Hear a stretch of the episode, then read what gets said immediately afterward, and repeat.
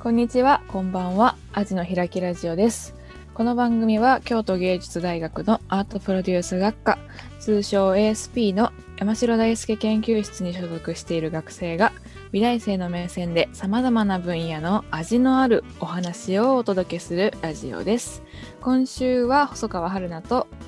室津ひな子がパーソナリティを務めます。ぜひ最後までお付き合いください。それでは始まります。アジの開きラジオ。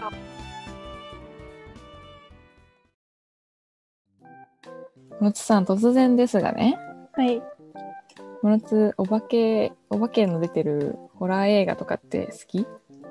ホラー映画うんめちゃめちゃ大好きです。好きなんや。なんか、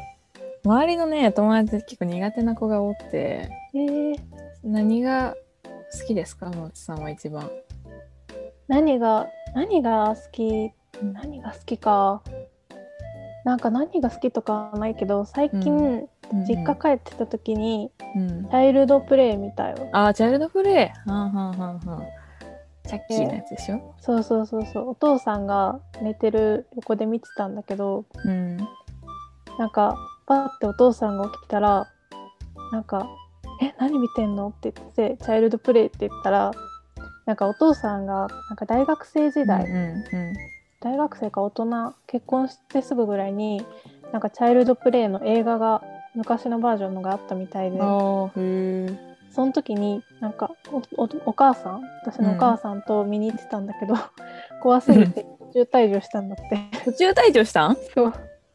なんかそれを思い出してそそくさと逃げてったっていう。あ、じゃあお父さんは苦手なんよね。そうお父さんが苦手だけど私は一人で見てた。一人で見れちゃうぐらい。あーでも昔の映画って、うんそんななんか怖くないイメージがあるそうだね。んだよね、ホラー映画。うん、ジェイソンとか？うん、そうそうそうそ13日の金曜日か。う。うん、私も好きで結構見てる。だけど、うん。何見たる何好きなの？いや、そう、これ、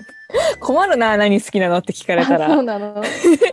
いや、でも室戸も困ってたし、さ、困るなあって思って。ね。いや、そんな、でも私は、その他にも、うんなんかね、ゲームのあれ、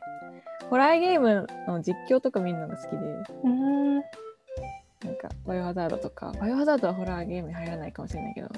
なんか、サイゴブレイクとか、うん。なんかいろいろ見てたりとかして、うん。いやー、今日、ね、すごい何にもない話をしたね、今。そうだね。いや、これがいいつなぎになるかもしれませんよ。いやー、つなぎになるんでしょうか、果たして。いやー、今日なぜ急に 私が突然ホラーゲームの話をしたかと言いますと、はい。今日はなんと、京都芸術大学で行われているリアルワークプロジェクトの特集の第3弾です。よもう、よ。もうホラー映画とかホラーゲームの話からプロジェクトってなったらもうこれしかないっていうような感じなんですけど、今までは、そうそうそう、今までは第21回目と23回目で、京都芸術大学が行っているリアルプロリアルワークプロジェクトに参加したゲストをお招きしてお話を聞いていたんですけど今回はですねこのプロジェクトのお話を聞いていこうと思います。野田さん松田さん中川さんの3人にお越しいただきました。では3名様皆さん自己紹介からお願いします。はい、舞台芸術学科舞台デザインコース3回生の野田さや子と、はい、空間演出デザイン学科ファッションデザインコース2回生の松田と映画学科映画制作コース2回生の中川です。よろしくお願いします。お願いしま。ますお願いします。よろしくお願いします。野田さん、松田さん、中川さん、今日はお化け式プロジェクトからお越しいただきました。えっと、まずですね、どんなプロジェクトなのかっていうのを聞いていきたいんですけど、説明をお願いしてもいいでしょうか？ね順番ありましたね。そうですね。と、お化け屋敷プロジェクトはいつもあの学園祭、9月に行われている学園祭の見せ物小屋として、学生たちで、えっとまずストーリーから考えて、制作や、あとあの広報たちのあの宣伝の活動、また当日の運営をすべて学生たちですべて考えて活動するプロジェクトです。ありがとうございます。企画から運営まで全部やってるえ学生で全部運営してるってことですか？あはい、そうです。学生で広報活動もやるし、運営の活動もやって、うん。学生で回すっていうことが基本のなんか総合エンターテインメントみたいな感じで毎年。おおなるほどね。うん。え皆さんなんでこのプロジェクトやろうと思ったんですか？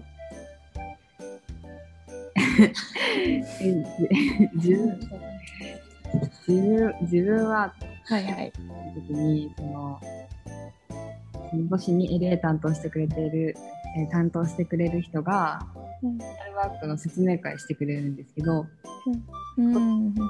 他のとこに入ろうと思ってたんですけどうん入学してすぐに仲良くなった友達2人がどうしても屋敷に行きたい、ああなるほどなるほど。まあまあ仕方ないかと思って入ったのが まあ楽しそうやしお化けまあいいかみたいな感じで自分は入りました友達に連れられてっていう感じです。そうですねなんかうんそういうの気分で行ってって感じですうん、LA っていうのはあのラーニングアシスタントっていう何先輩のなんて言ったらいいのかなこう導いてくれるような人そうですだよね。率先して。なんか去年とか今年のお化け屋敷を経験してる人が、うん。うん。うん。うん。自体を運営していく時に一番こうプロジェクトの運営担当みたいなプロジェクト自体の運営担当がでランニングアシスタントっていう位置について先生のお手伝いをする感じで 担当教員のお手伝いをする感じでなるほど。うん。ています。各プロジェクトにこう何人かいるんいるんよね。そうですね。うん確かに。それでなんか毎年えっ、と何後期とか前期とか1年の最初とかにこうプロジェクト説明会みたいなのがあってでみんなそのプロジェクトをこうやりたい人たちが、えっといろんなプロジェクトがある中からこう選んでいくみたいな感じなんですね。ええごめん私が全部説明しちゃった。いやいいと思います。えこの人たちはなんでやろうと思ったんですか、えっと、私はうん一年の時の後期にイルミネーションプロジェクトに入って、おお。で、まあなんかそれのきっかけも、なんかやりたい、学会以外のことしたいって入ったんですけど、まあ、そのイルミのプロジェクトで、まあ自分なりにもやっぱ楽しさとかやりがいとかを感じて、まあ成長できる場だなと思ったので、まあ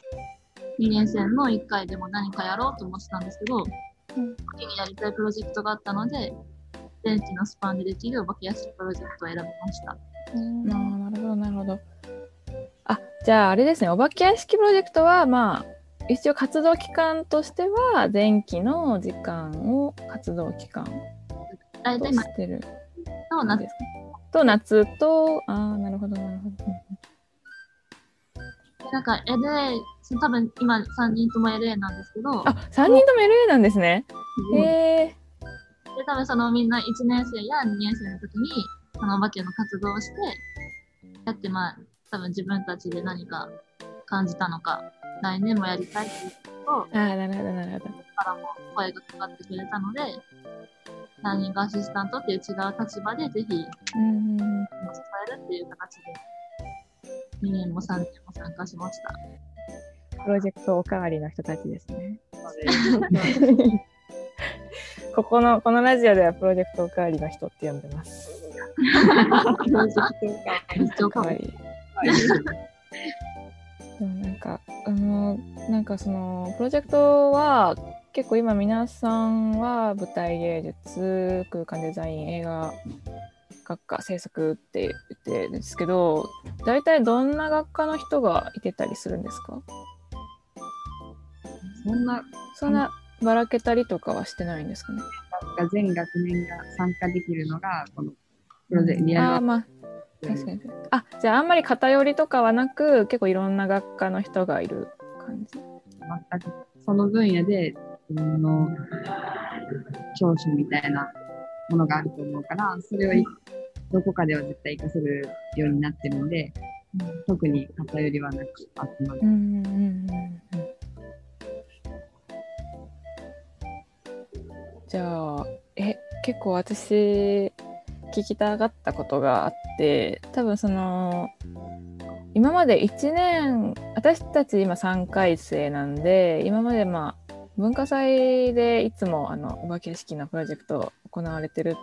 まあ、本番がお化け屋敷のプロジェクト本番が文化祭だと思うんですけど、まあ、3回参加してきた中でと1回2回はあの実際に多分お化け屋敷を体験できる形でお餅とかはね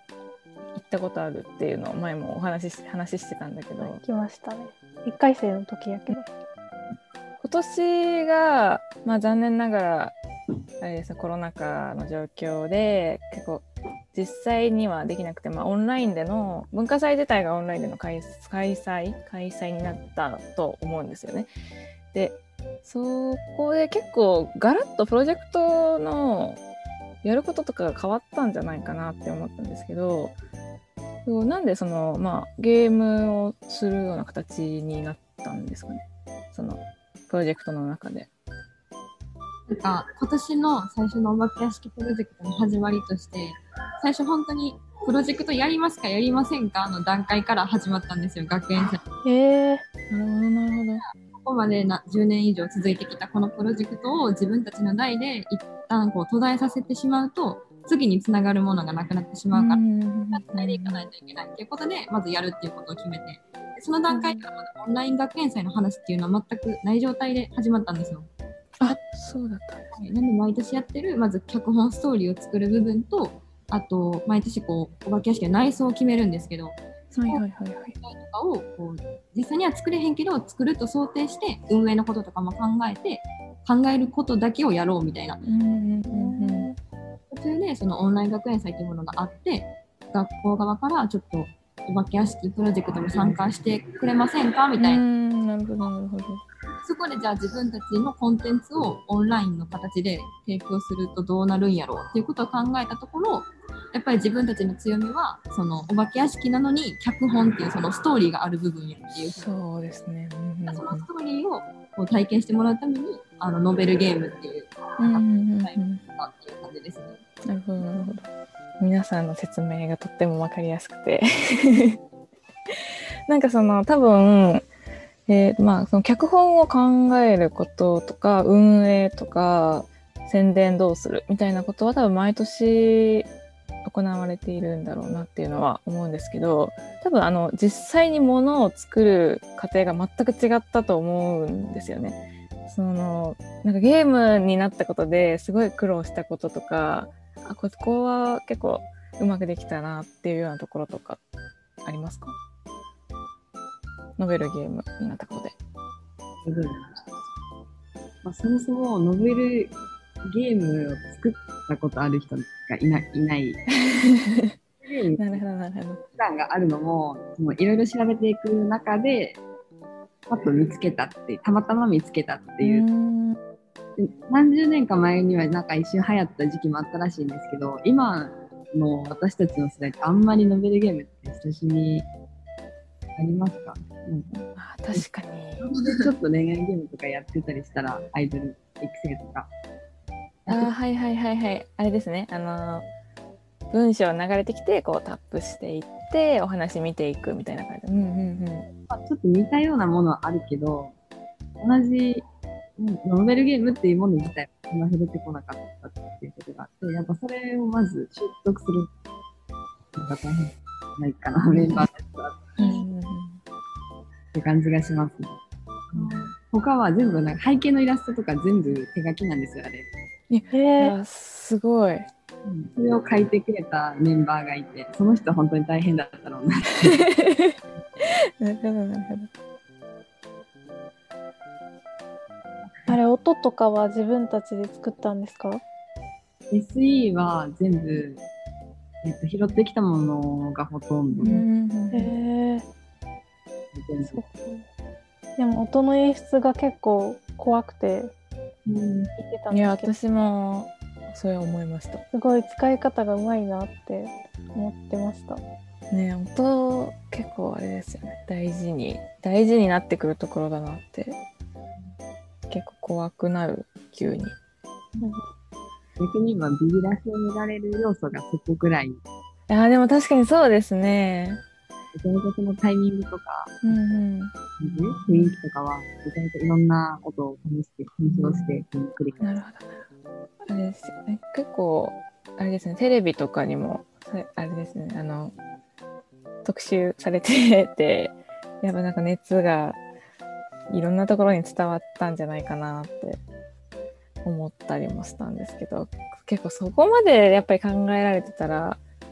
ねもうみんなにやってもらいたいっていうような感じだとは思うんですけどどうでしたか？結構いろんな方からゲームはやられましたか？なんかそうそういうのって最後に分かったりとかするんですか？なんか反応とかありました？うんうん。なんか、多分その、ノベルゲームっていうのを、まずノベルゲームのそのサイトみたいなのがあって、はいはい。あるサイトみたいなそこに上げて、そこの URL を自分たちが取得して、自分らのサイトに上げるみたいな感じなんですけど、へえああ、なるほど。へえ。その方で、上げた日かなぐらい、上げた次の日とかぐらいが、なんかデイリーランキングが13位とか、なんか、えー、すごい。へえなんかいい感じなところに来て、えー、すごい。それは嬉しかったなと、ああ、いる人がいるんやっていうふうに思って。はい。なるほど、なるすごいじゃあその大学に来てもらわなくてもそれを自分たちのプロジェクトを見てもらえたり体験してもらえたっていうのはすごいいいなんかオンラインやったけど結構いい機会やったんかなって思いました。ほど。うんうんうん多分その、いつもは学校に来ないと、やっぱ体験できないっていう形で、そうですね。こういう形になったから以上、まあ、その、京都以外の人たちにも、うんうんうんこの人たちにもまあ知ってもらえる機会にはなったし、体験してもらえるっていう意味では、まあ、やってよかったなって、うんあのああ、なるほど。そうですね。今までとは全く違うような層の人からも、もしかしたらすごい、ああ、こういうことがあったんだ。とか、あ、京都芸術大学がやってるんだっていうのを多分、こう、告知するような場にもなったんじゃないかなっていうのは思うんですけど、結構それとつながるのかなっていうのを思うんですけど、あの、サイト、お化け屋敷プロジェクトのサイトを見てたときに、結構私が気になったのが、あの、ナイトキャンパスツアーの動画がすごい気になって、これあれですよね、その、出てくる、ゲームに出てくるキャラクターが、その、京都芸術大学の中を、いろいろ回ってお話、その説明していくっていうような動画だったんですけど、これは元からこういう風にやっていこうっていうのは決めてたんですか？なんかそのキャンパスツアー。これは、あの、まあ、もともとそのオンライン学園祭やるにあたって、その企画、メインの企画が一つあって、それの、まあ、あの、なんていうんやろ、ササブコンテンツを作ってやったらいいんじゃないかっていう話の流れになってて、そのサブコンテンツの一つで一番なんかまあ変わり種として、ナイトキャンパスツアーどうなっていうのを1回生が発案してくれて、ああ、へえ、一回生。あの、あの時期って学校に入れなかったじゃないですか。うんうんうん。来れるようになった時に学校案内1回生学校知らんから知りたいよねっていうので1回生がうんなるほど、なるほど。であの動画はあのアドミッションオフィスの大木さんっていう方があの作られてるあのナイトキャンあキャンパスツアーっていう動画があるんですよ京都造形芸術大学ってどんなところっていう、はいはいはいはい。あ京都芸京都芸術大学合ってます、合ってます。あってそれをまるまるパロディしてしまおうあ、なるほど。うんうん画角とか言葉、まあ、言葉遣いだけはキャラクターのうんキャラクター性を生かしてるけど、あの作った絵自体は全部そそれに丸、へ使わせてもらう形で許可取ってあのちゃんと許可取って。いやいや。それはね大事大事大事。なるほどなるほど。それでもそれ聞いたらもう一回楽しめますね。なんか私今見てたんですけどこのこっちのそのナイトキャンパスツアーの方だけ知ってて多分その本本物っていうかそのそっちのアドミッションオフィスの方の動画を多分知らなかったんでちょっと2つ比べて見てみようかなって。本当に尺とかも全部基本的に合わせにいってて映像とか、へえ一部一部ちょっと違うところもあるんですけど、うんうんであのできればこう横並び横に並べて同時にスタほしいぐらいなるほどなるほど。では横に並べて鑑賞します。いやこれを聞いたね皆さんも多分まだね見れる映像だしサイトも残っていますよね。今年のお化け屋敷プロジェクト。ぜひぜひ気になった方はあのお話は見れるんで見てもらいたいですね。お願いします。来年多分今お話を聞いてる中で多分10年このお化け屋敷プロジェクトが続いているっていうようなお話を聞いたんで私結構それは知らなくてえそんなに長いことこのプロジェクトってやってるんだっていうのを結構驚いたりしたんですけど多分で今年やった皆さんが絶対今年コロナでもこうプロジェクトをやっていこうって思ったことも多分来年再来年とこのプロジェクトをつなげていくために私たちの代もやっていこうっていうようなことから多分動いたと思うんですけどなんか良ければ来年に向けてこれを聞いている学生などになんか宣伝とかありましたらお願いしてもいいですか？楽しいポイントとか。でも本当に、その、私も2年目なんですけど、このプロジェクトに参加したら、大学生活でずっとな仲良くしていられるぐらい友達もできるし、なんかこう、心強い味方がたくさんできる場所でもあるし、すごい達成感も味わえるっていう、なんかお得なことしかないプロジェクトかなっていうふうに。